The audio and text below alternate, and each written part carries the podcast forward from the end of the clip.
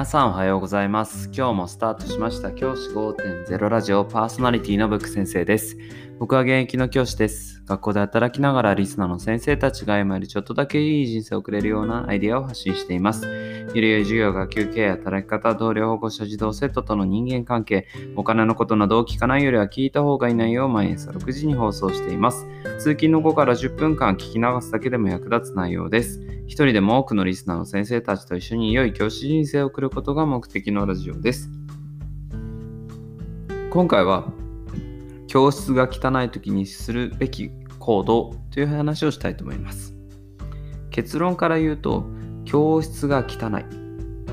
いような状態がもし先生方の学級であるのであれば、まずすべきことは先生が掃除をすることです。学級が汚いという状態が続いていると、いろいろなデメリットがあります。先生方も家で、自分のご自宅でちょっと考えてもらえればいいと思うんですけど、ちょっと疲れてるなとか、ちょっと精神的に参ってるなって時って部屋汚くなりがちじゃないですか。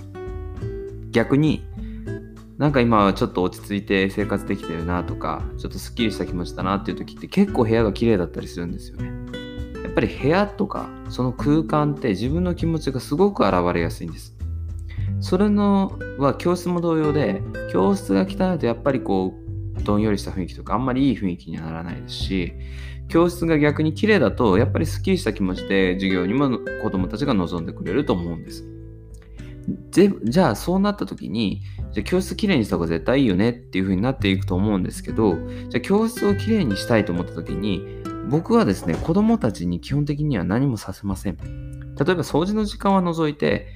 ゴミ拾いなさいとかゴミ10個拾いなさいとか、絶対そんなことはしません。なんでかっていうと、理由があって、それってやらされたことで、つまりは自分がやりたくないことイコール掃除に変わっちゃうんですよ。自分がやりたくないけどやらなきゃいけないんだな掃除ってっていう気持ちで掃除に臨むようになるんですよ。それってめちゃくちゃデメリットが大きくて、基本的に掃除とかきれい、その空間をきれいにすることがいいことで、やりたいから、自分からやりたいからやってるっていう姿勢で臨むことって大事なんですよね。で、子どもたちがいきなりそういう気持ちになるわけがないので、じゃあどうするかって言ったら、先生がもう当たり前のようにすっとゴミを拾ってゴミ箱に捨てたりとか、笑顔で掃除をしていたりとか、そういったことをですね、やっていけばいいんだと思います。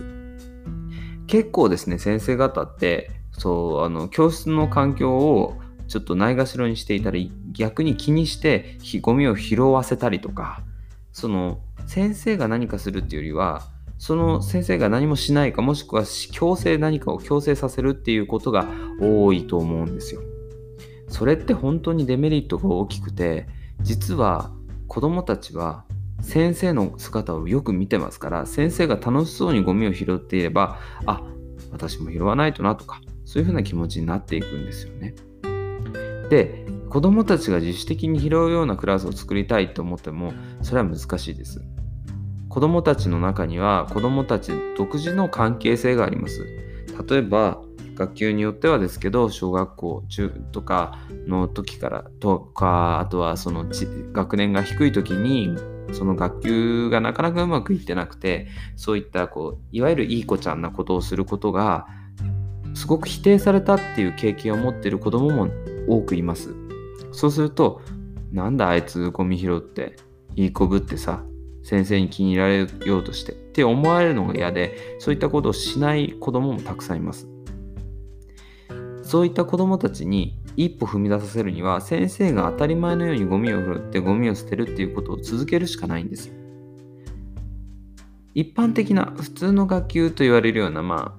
あまり手がかからないような学級に関しては、意外とですね、1ヶ月ぐらい先生が当たり前のようにゴミ拾ってると、子どもたちもゴミを拾うようになってきます。で、大切なのは、これ私拾ってる姿見られてるかなとか、そういうですね、下心を見せないことです。子どもたちはいつか拾うかもしれないし、拾わないかもしれない。でも私が綺麗な学級がいいからゴミを拾っているんだよっていう気持ちで拾ってほしいんですよ。僕が綺麗であってほしいからやっているだけで、別にあなたたちには強制もしませんよっていう姿勢があるからこそ、子どもたちは私も拾ってみようかなっていうふうになっていくんです。決して私が拾ってるから子どもたちも拾いなさいなんていうような下心は見せずにですね、学級をきれいにしていくことをぜひ進めてほしいなというふうに思います。